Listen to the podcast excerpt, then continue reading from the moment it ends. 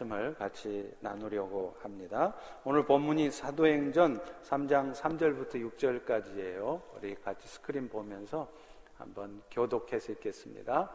그가 베드로와 요한이 성전에 들어가려 함을 보고 구걸하거늘 베드로가 요한과 더불어 주목하여 이르되 우리를 보라 하니 그가 그들에게서 무엇을 얻을까 하여 바라보거늘 베드로가 이르되 은과 금은 내게 없거니와 내게 있는 이것을 내게 주노니 나사렛 예수 그리스도의 이름으로 일어나 걸어라 하고 아멘.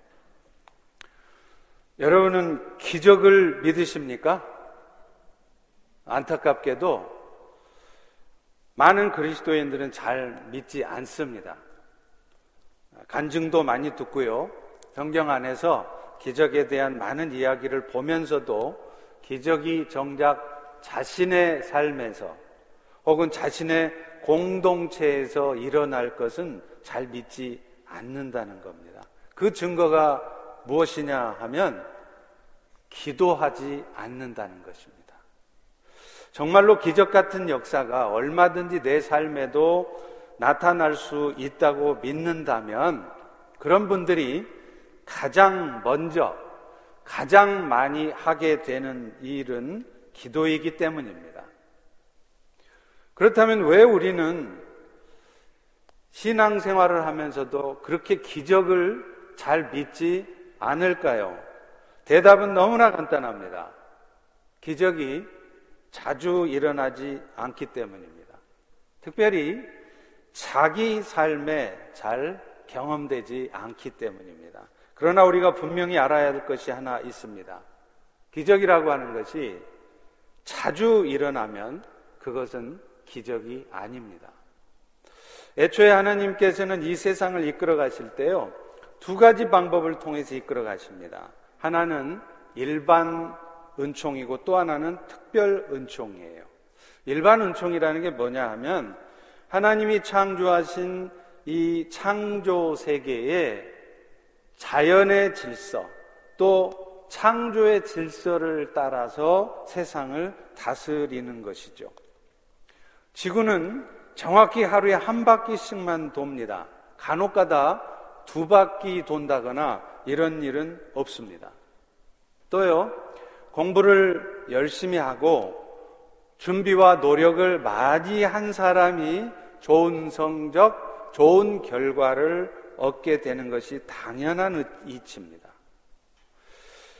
때가 되어 죽을 병에 걸리면 죽게 되는 것이 창조의 질서입니다. 그런데 하나님은요, 이런 일반 은총으로만 세상을 이끌어 가시지는 않는다는 것이죠. 소위 특별한 은총을 통해서 일하실 때가 종종 있습니다. 그래서요, 가끔은 공부도 별로 못했고, 준비도 별로 안 했는데도 불구하고 결과가 생각지도 않게 좋게 나오는 경우가 있습니다. 의사들이 당신 죽는다고 얘기했음에도 기적 같은 역사로 회복이 되기도 합니다. 또한 폴리갑 같은 경우에는요, 순교할 때 하나님이 어떤 역사를 보여주셨냐면 그를 화형시키려고 장작더미를 쌓아 놓았는데 놀랍게도 그 장작더미 위에만 비가 내리게 되는 그런 놀라운 기적도 있었습니다. 그런데 여러분 생각해 보십시오. 여러분이 기도할 때마다 이런 기적이 일어나면 이 세상은 어떻게 되겠습니까? 누군가가 해지기 전에 끝내야 될 일이 있어서 하나님 앞에 간절히 기도합니다. 하나님, 오늘 해가 멈추게 해 주십시오. 그랬더니 정말 해가 안 넘어가고 있다고 하면 우리 모두는요, 그 한 사람 때문에 다 퇴근을 못 합니다. 해가 넘어갈 때까지 죽어라고 일하다가 정말로 죽을 수도 있습니다. 만약 죽을 병에 걸렸어도 간절히 기도할 때마다 다 살아나게 되면 인구가 폭발적으로 증가해서 우리는 아마 화성으로 이사 가야 할지도 모릅니다. 그래서 하나님은 그야말로 아주 특별한 경우에만 특별 은총을 나타내시는 것입니다.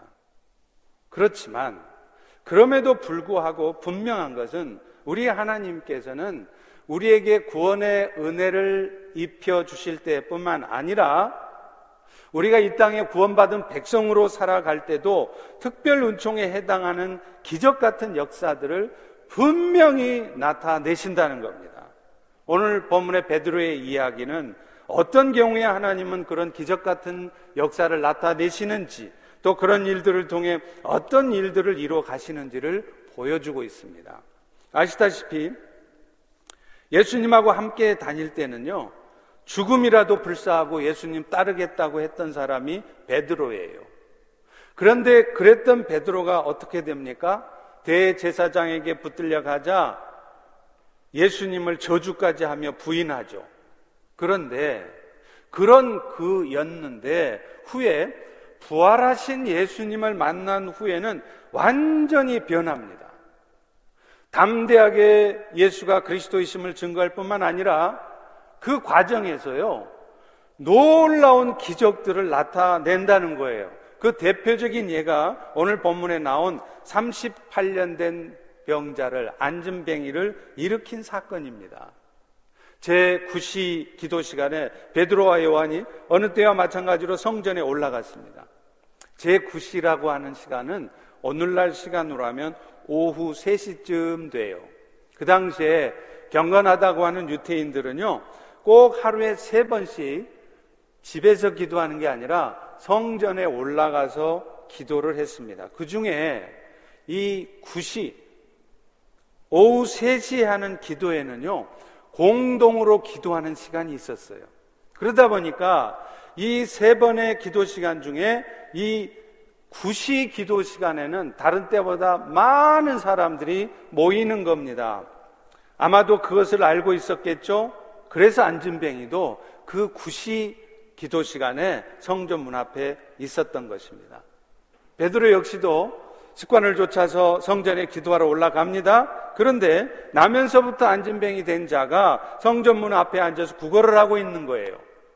이때 베드로는 그 구걸하는 안진뱅이를 주목하여 바라보면서 오늘 6절에 말씀을 합니다.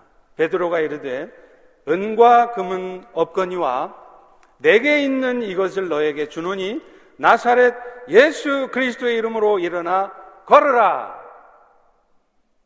이에 베드로가 그 오른손을 잡아 일으키니까 그 사람은 평생을 앉아 있었던 사람이 발과 발목에 힘을 얻더니 걷기도 하고 뛰기도 하면서 하나님을 찬송하게 되었다는 거예요. 이 놀라운 기적은 결국 나중에 베드로와 요한으로 하여금 공회에 끌려가서 매를 맞게 하기도 했어요. 기적을 나타냈다고 여러분이 믿음으로 산다고 해서 좋은 일만 있지 않습니다. 오히려 그것 때문에 핍박받고 더 어려운 일이 올 수 있다는 걸 아셔야 돼요. 그런데 중요한 건 그 결국은 이 일로 인해서 수많은 사람들이 예수님을 영접하고 구원에 이르게 되었다는 것이죠. 여러분, 이 베드로의 사건은요, 오늘날 너무나 상식적인 삶에만 익숙해져 있는 우리들에게 다시 한번 영적 도전을 합니다. 13세기에 토마스 아퀴나스가 신학 대전을 쓴 이후로 기독교에도 인간의 이성이 강조되기 시작했어요. 무조건 믿지 말고 좀 알고 믿으라는 것이죠. 그 결과 이성은 우리의 신앙을 더욱 확고하게 만드는 긍정적인 요인으로 작용했습니다. 그런데 문제는요, 시간이 흐르면서 20세기가 되어서 후기 기독교 사회가 되면서 이제는 이 이성이 우리의 신앙을 공고하게 하는 것이 아니라 오히려 하나님의 역사들을 인간의 이성 아래 묶어놓는 역할을 하게 되었다는 거예요. 그 결과 오늘날 많은 그리스도인들은 하나님의 신비한 역사들에 대한 기대가 별로 없습니다. 그것을 잘 믿지도 않습니다. 그러니 당연히 기도하는 일에 힘을 쓰기보다는 먼저 모든 것을 수량화해요. 메저링 하는 거예요. 교회 안에도 얼마나 이런 일이 많이 생겼는지 몰라요. 모든 것을 수치로 따집니다. 헌금이 얼마 늘었고, 지출을 얼마 했고, 그러니 우리 교회는 앞으로 이렇게 될 것이다. 아니에요. 모든 것을 정확하게 계산하고 치밀하게 준비하는 일에만 바쁘다는 것입니다. 여러분, 물론 그런 것들이 필요하죠. 도움이 되는 것도 사실입니다. 그러나 중요한 것은 오늘날 이 21세기에도 분명히 계속되고 있는 하나님의 신비의 역사가 그런 인간의 이성으로 말미암아서 오히려 내 삶에 경험되는 것이 방해되고 있다는. 어쩌면 여러분의 삶에도 이런 기적적인 역사가 잘 나타나지 않는 이유가 인간의 이성적인 생각 가운데 모든 것을 판단하고 결정하고 행동하기 때문일 수 있다는 것입니다. 그런 의미에서도 오늘날 우리에게 필요한 것은 지금 이 순간에도 하나님은 당신의 뜻을 이루기 위해서 특별히 여러분의 삶에도 특별 은총의 역사를 사용하신다는 믿음이에요. 그래서 하나님이 일하실 것을 기대조차 하지 않은 채로 온통 회의하고 온통 계획 세우고 온통 인간의 노력에만 집중하는 것이 아니라 오늘 또 일하실 하나님을 기대하면서 그분께 간구하는 일을 먼저 그리고 더 많이 해야 한다는 것입니다. 기적은 특별한 사람들, 목사나 선교사 같은 사람들에게만 나타나는 것이 아닙니다. 누구든 여러분들도 자신의 연약함을 고백하면서 성령의 도우심을 간절히 구할 때 예수님의 보혈의 능력에 의지해서 믿음으로 선포할 때 얼마든지 경험될 수 있다는 것입니다. 아멘이십니까? 아멘이십니까? 예수님의 보혈의 능력으로 저의 하나밖에 없는 신장에 놀라운 변화가 생겼습니다. GFR이라고 하는 수치가 신장 기능을 나타내는 수치인데요. 제가 작년 8월 수술을 한 후에 그 수치가 55%였어요. 정상이 60% 이상입니다. 근데 문제는 신장 기능은 나이가 들면 들수록 점점 나빠지거나 잘해야 현상 유지라는 거예요. 그러다가 20%대로 떨어지면 신장 투석을 해야 되는 것입니다. 그런데요, 제가 매일 동네를 돌면서 기도할 때마다 저의 신장 위에 손을 얹고 나사렛 예수의 보혈의 능력으로 선포하노니 내 신장 기능은 회복되어질지어다 매일 기도했습니다. 얼마 전에 피 검사를 했는데 신장 기능이 65%로 향상되었고 정상 범위로 진입했습니다. 사랑하는 성도 여러분, 오늘날도 하나님의 신비한 역사는 계속됩니다. 나에게는 그런 역사들이 나타나지 않을 것이라 지레 짐작하지 마십시오. 기대하지도 않고 미리 포기하면서 그런 자신을 굉장히 나는 합리적이고 이성적인 사람이다. 심지어는 나는 겸손한 사람이다라고 생각하지 마십시오. 그것은 겸손한 것이 아니라 믿음이 없는 것입니다. 심지어 자신도 모르게 하나님을 무시하고 있는 것입니다. 교회를 세워가는 사람은 하나님의 역사를 이루어가는 사람들은 치밀하게 계획하고 준비해서 일을 잘 해내는 사람이 아니라 이 시대에도 하나님의 신비한 역사는 계속된다는 것을 굳게 믿고 믿음으로 생각하고 결정하고 행동하는 사람인 줄을 믿으시기 바랍니다. 그런데 한 가지 기억해야 될 게 있어요.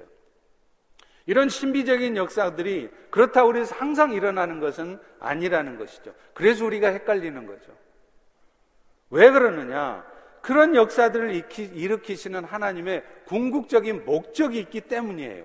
그래서 우리 하나님은 그 목적에 부합될 때는 이런 특별 은총의 역사를 나타내시지만 그런 목적에 합당하지 않을 때는 굳이 특별 은총을 사용하지 않으십니다. 일반적인 자연의 질서와 창조의 질서에 따라 이 세상을 다스려 가신다는 것입니다. 오늘 본문의 사건도 마찬가지죠. 나면서부터 안진뱅이 된 자는 나사렛 예수 이름으로 일어나 걷게 되자 그가 한 일이 뭡니까? 곧바로 하나님을 찬양했다는 거예요. 8절에 보십시오. 뛰어서서 걸으며 그들과 함께 성전으로 들어가며 걷기도 하고 뛰기도 하며 하나님을 찬송하니. 결국 이 일은 그 기적의 현장을 목격한 많은 사람들로 하여금 예수께로 돌이켜지는 역사가 있게 하였다는 것입니다. 뭘 말할까요? 그 일이 하나님 나라의 확정에 도움이 되는 일이라면 성령께서는 기적 같은 일도 얼마든지 나타내신다는 거예요. 하지만 그럴 필요가 없다면 혹은 굳이 특별 은총의 방법이 아닌 일반 은총의 방법을 통해서도 그런 구원의 역사를 이루어 가실 수 있다라면 하나님은 굳이 특별 은총의 역사를 사용하지 않으십니다. 왜냐하면 하나님 자신이 당신 스스로가 세워놓은 창조의 질서를, 자연 질서를 스스로 무너뜨리는 것이 되기 때문인 것입니다. 물론 우리는 앞서 말한 것처럼 그런 역사가 나타나기를 사모해야 합니다. 그리고 그런 역사가 나타나기를 여러분도 간절히 기도하셔야 돼요. 그렇다 할지라도 그리 아니하시면 그것 때문에 실망하고 그것 때문에 시험 들고 하나님 믿어봐야 기도해봐야 아무 소용이 없다 그런 말 하시면 안 된다는 거예요. 실제로요 엄청난 기적을 경험했던 초대교회 사막의 수도사들 역시 그런 기적 같은 역사를 항상 경험하는 게 아니었어요. 그들은 심지어요, 육체의 질병이 치유되기를 바라지도 않았다는 것입니다. 하나님의 역사를 안 믿었기 때문에 그런 것이 아니에요. 하나님의 역사가 있다는 걸 분명히 믿습니다. 그럼에도 불구하고 굳이 기적적인 치유 역사가 자신에게 나타나기를 기대하지 않았다는 거예요. 왜 그런 줄 아세요? 하나님이 자신에게 주신 그 육체의 질병이 인생의 고난과 문제가 결국에는 자신을 연단하는 하나님의 훈련 도구로 쓰여진다는 것을 너무 잘 알았기 때문이에요. 그래서 하나님이 연단으로 주시는 자신의 육신의 질병을 굳이 피해가지 않습니다. 인생의 어려운 문제들, 경제적인 어려움들, 이런 것들을 빨리 해결해 달라고 구하지 않아요.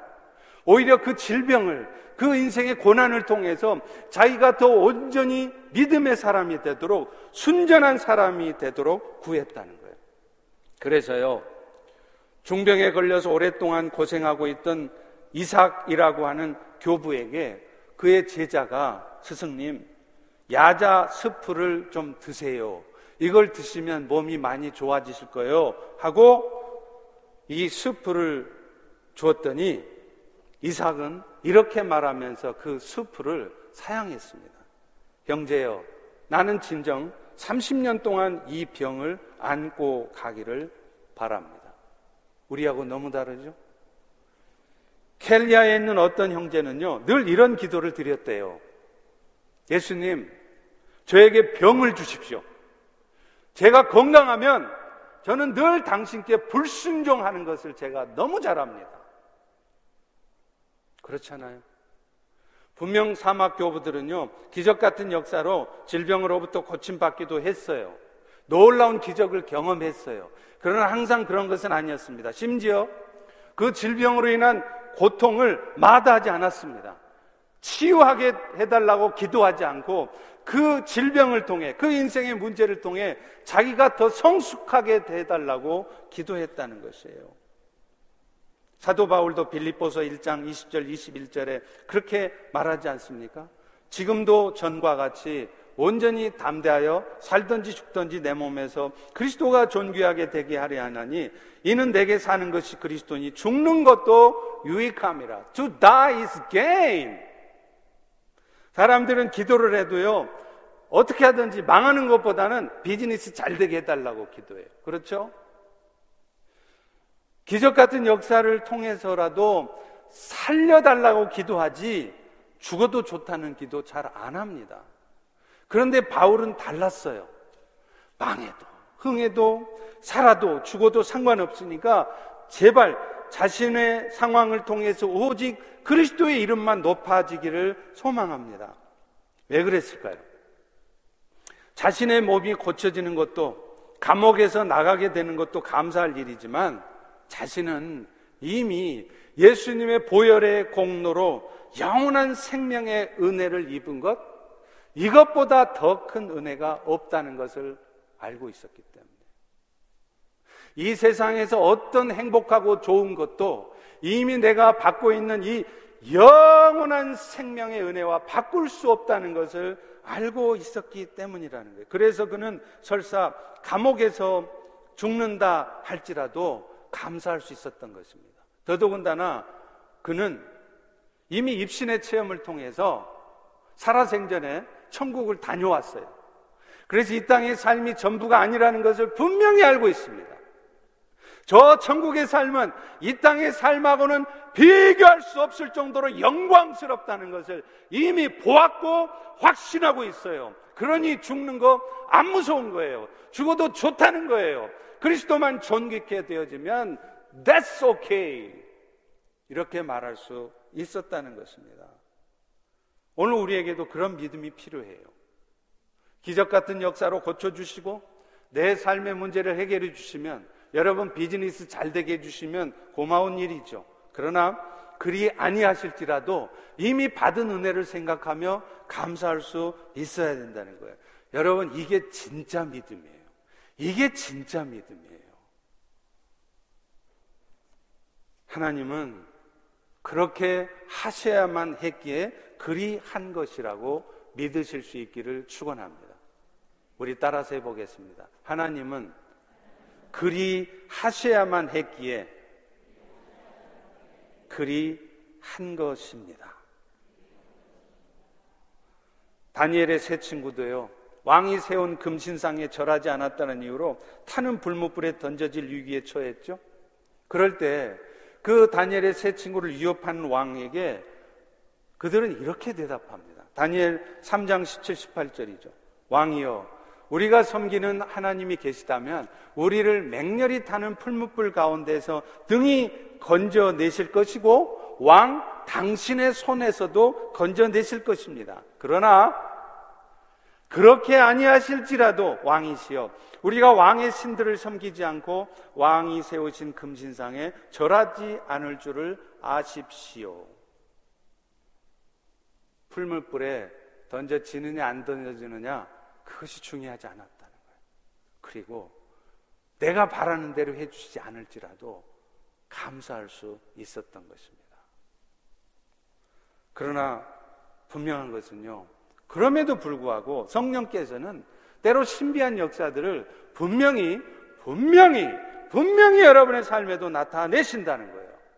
그렇다면 성령은 도대체 어떤 사람들을 통해 그런 역사를 나타내실까요?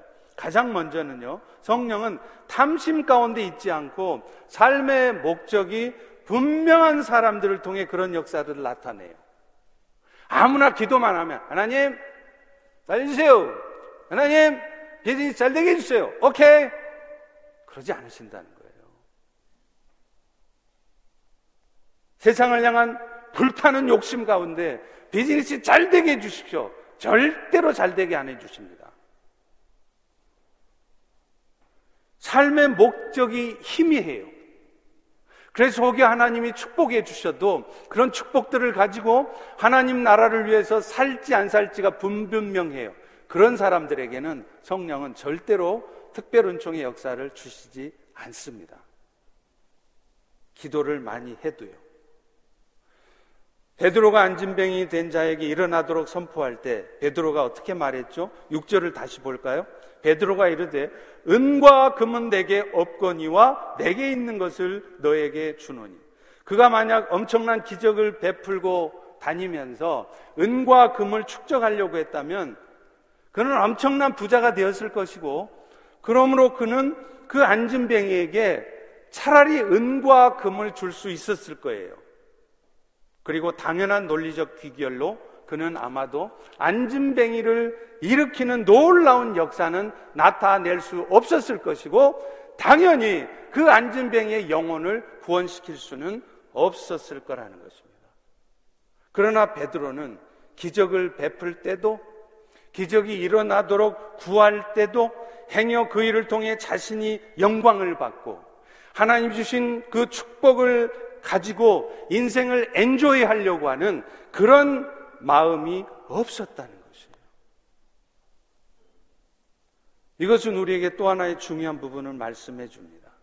신비적인 영성을 통해서 기적 같은 일들을 체험하고자 하는 목적이 그 일들을 통해서 내 이름이 높아지고 내 자신이 영광받고 세상의 어떤 가시적인 축복들을 받고자 하는 것이라면 하나님께서는 좀처럼 여러분에게 신비적 영성을 갖지, 갖게 하지 않을 것이며 그런 역사를 경험하게 하지 않을 것이라는 거예요. 어쩌면 오늘날 여러분의 삶에 심지어는 많이 기도해도 이런 기적 같은 역사가 나타나지 않는 진짜 이유일 수 있습니다. 그러면서 기적은 없다고? 다 가짜라고? 하나님 원망하고 시험 들고 어둠에 빠져 있고 그러지 마십시오. 하나님은 우리가 기적을 구하는 그 깊은 속을 이미 잘 알고 계세요. 그것들을 통해 내가 얼마나 높임 받을 것인지, 내 삶이 얼마나 부유해질 것인지를 생각하면서 구하는 것임을 너무 잘 아세요. 겉으로는 주의 영광을 위해서 하겠습니다.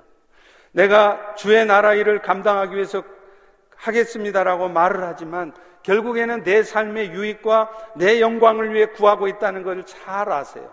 물론 하나님께서는요, 어떤 때는요, 그런 우리의 속마음을 뻔히 아시면서도 우리 기도에 응답하시고 그래서 기적 같은 역사를 나타내실 때도 있어요. 그런데요, 주의하십시오. 주의하세요. 이럴 때 굉장히 조심하셔야 됩니다. 혹여 여러분이 그런 마음을 가지고 구했는데도 하나님이 응답하시잖아요. 그래서 여러분에게 축복된 일이 생겼잖아요. 그거 좋아하지 마세요. 나중에 가면은요, 그것 때문에 좀 시, 심하게 말하면 경을 칠 일이 발생합니다. 그것 때문에 더 어려운 일이 생길 수 있다는 거예요. 내 생각에는 그 기도만 응답되어지면 내가 아주 영광받고 내 삶이 풍요로워질 것 같죠? 아닙니다. 막상 그 기도는 응답됐는데 그것 때문에 여러분이 수치스러워지는 일이 생겨요. 여러분이 부요한 삶을 사는 게 아니라 그것 때문에 오히려 더 절박한 상황으로 떨어진 일이 나중에 올 수도 있다는 거예요. 그리고 대부분의 경우에는 그런 의도를 가지고 우리가 기적을 구하면요. 하나님은 아예 응답을 하지 않으십니다. 수십 년을 신앙생활을 했으면서도 여전히 주를 위해 헌신하는 일에는 소극적이면서 내 삶의 풍요로운 것들만 채워지기만을 구하고 있다면 하나님은 좀처럼 기도에 응답하지 않으신다는 거예요. 안토니우스라고 하는 교부는요, 엄청난 기적을 경험했어요. 그는 어떤 기적들을 경험했느냐? 산 위에서 이렇게 묵상을 하고 있을 때 산 위를 이렇게 바라보니까 공중으로 누가 휙 하고 날아가는 것을 보았다는 거예요.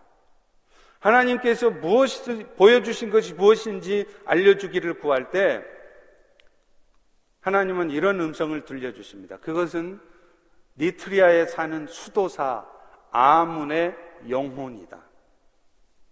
니트리아로부터 안토니우스 교부가 있는 산까지는 13일 동안 여행해야 되는 거리였대요. 그런데요, 놀랍게도 나중에 정확히 13일 후에 니트리아의 아문이 세상을 떠났다는 소식을 그곳으로부터 온 사람을 통해 들을 수 있었다는 거예요. 신비하죠. 또 안토니우스가 어느 배에 들어갔는데 배를 타려고 갔는데 악취가 심하게 나더랍니다. 많은 사람들은 그 악취가 생선 썩는 냄새라고 생각했어요. 그런데 안토니우스는 그 냄새가 그 배에 타고 있는 귀신 들린 청년 때문에 나는 냄새라는 것을 알아차렸습니다. 저도 중국에서 침양에서 사역할 때 그런 경험을 했어요. 귀신 들린 자의 방에 들어갔는데요. 이상한 냄새가 나요.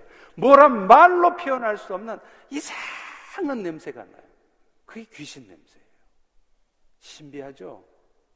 그래서 안토니우스는 예수 그리스도의 이름으로 그 악귀를 쫓아냈고 그 청년은 회복되었고 악취도 사라졌다는 거예요.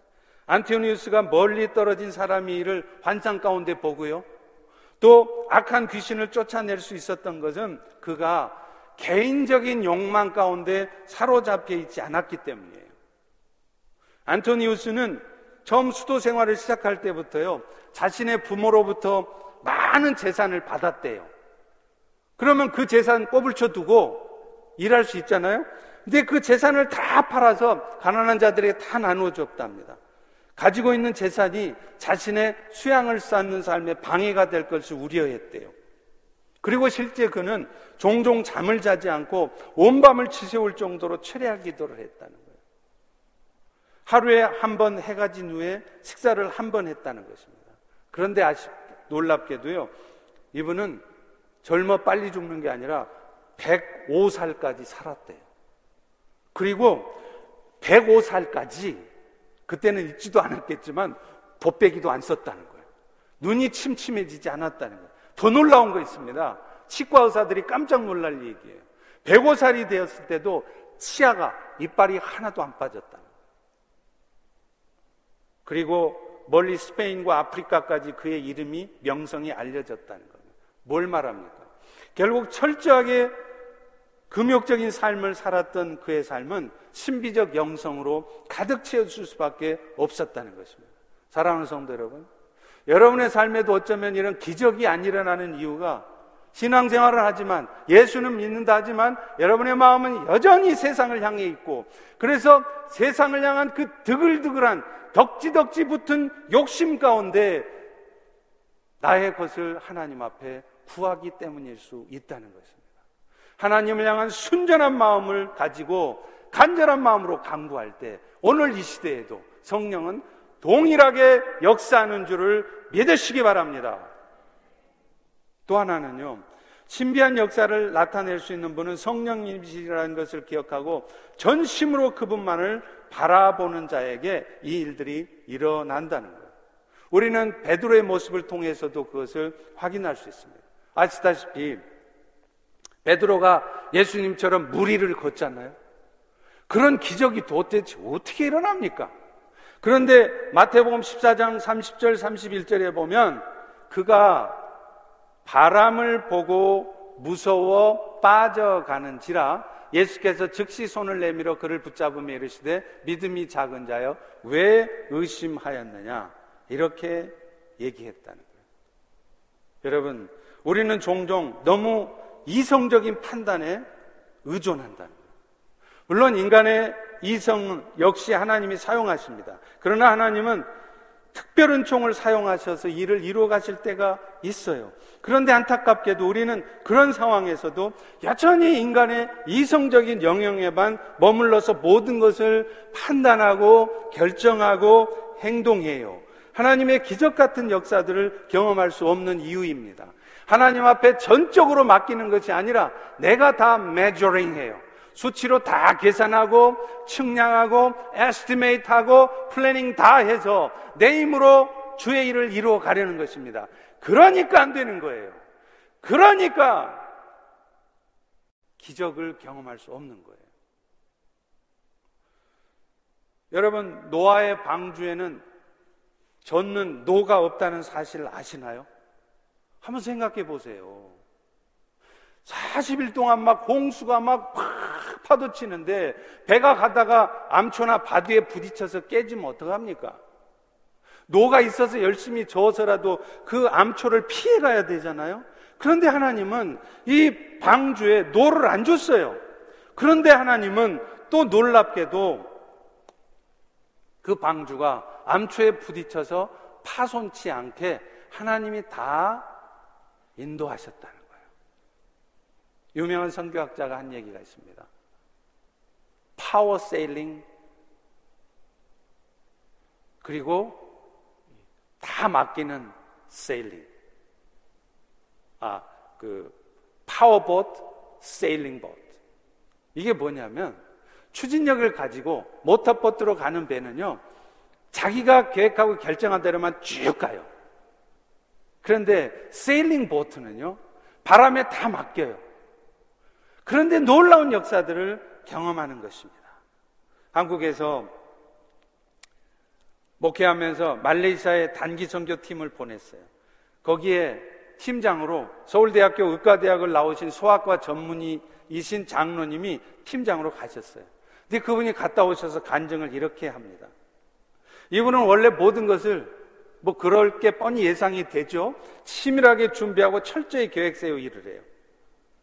그런데 말레이시아 선교사님은 하나님 앞에 완벽하게 맡기고 살아가는 분이에요. 항상 그렇지는 않겠죠. 나름대로 계획도 세우고 준비도 하시죠. 그러나 그분의 인생 전체는 사역 전체는 항상 하나님께 맡기는 거예요.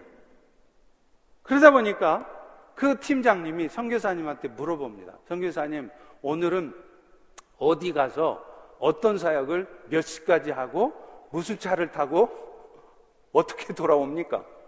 그랬더니 이 선교사님이 대답이 너무 간단해요. 가보면 압니다.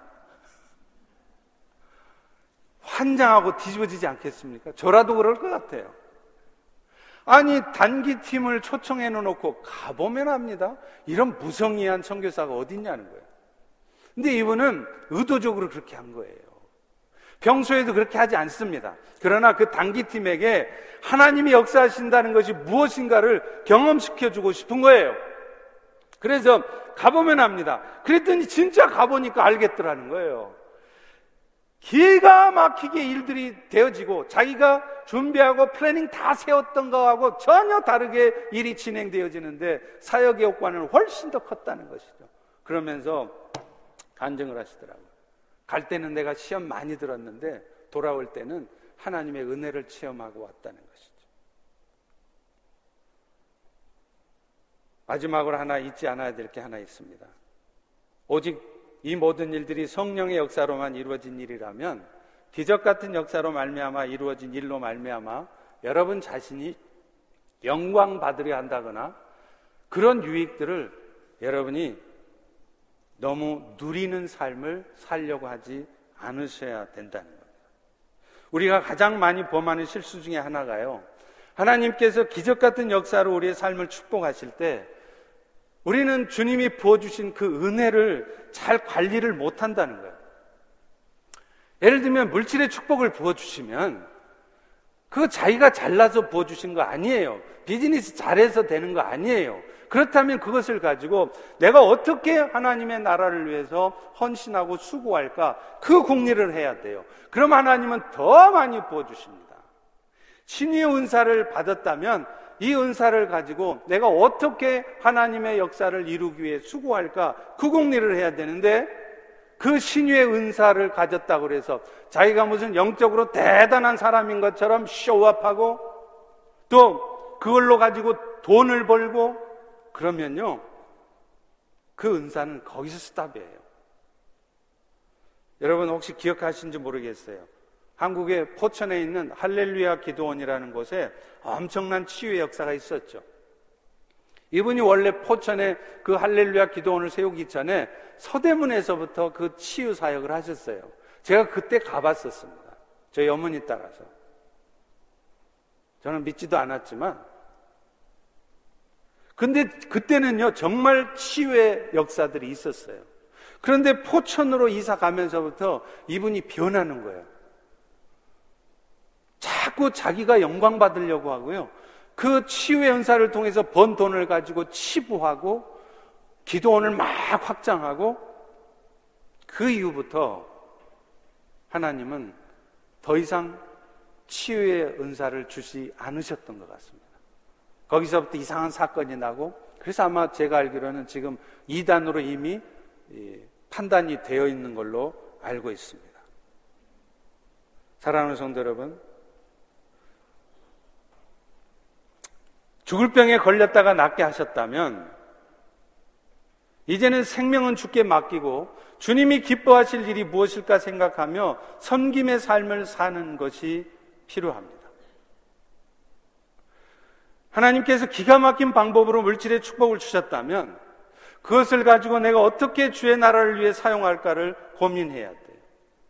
하나님께서 기가 막힌 방법으로 나를 높여 주셨다면 내 스스로가 영광 받으려고 하지 말고 오히려 겸손하게 하나님의 일을 높이며 하나님의 영광을 위해서 살아야 합니다. 그렇지 않으면요. 앞서 말한 것처럼 성령께서는 더 이상 여러분의 삶에 기적 같은 역사를 나타내지 않으실 것이며 그마저도 베풀었던 그 기적의 역사를 거두어 가실 수도 있다는 것을 기억하셔야 된다는 거예요.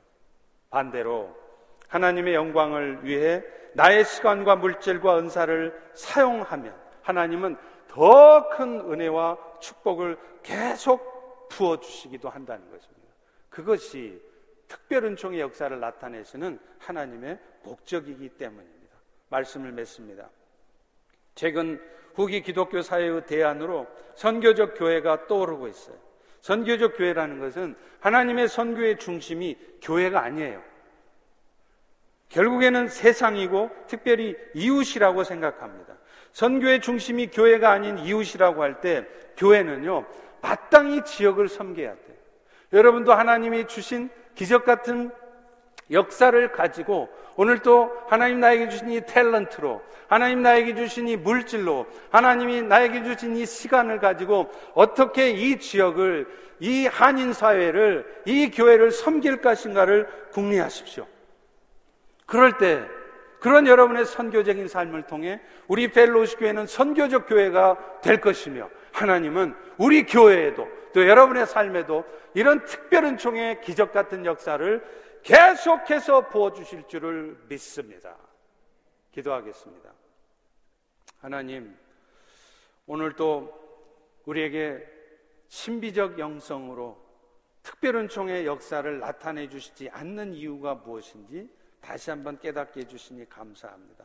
이제 세상의 헛된 것을 쫓아 인생을 낭비하며 나의 유익을 위해서만 그런 기적을 구하는 삶이 아니라 영원한 하나님의 나라를 소망하며 바라보며 감사하며 오늘도 선교적 삶을 사는 우리 모두가 되게 도와 주시옵소서.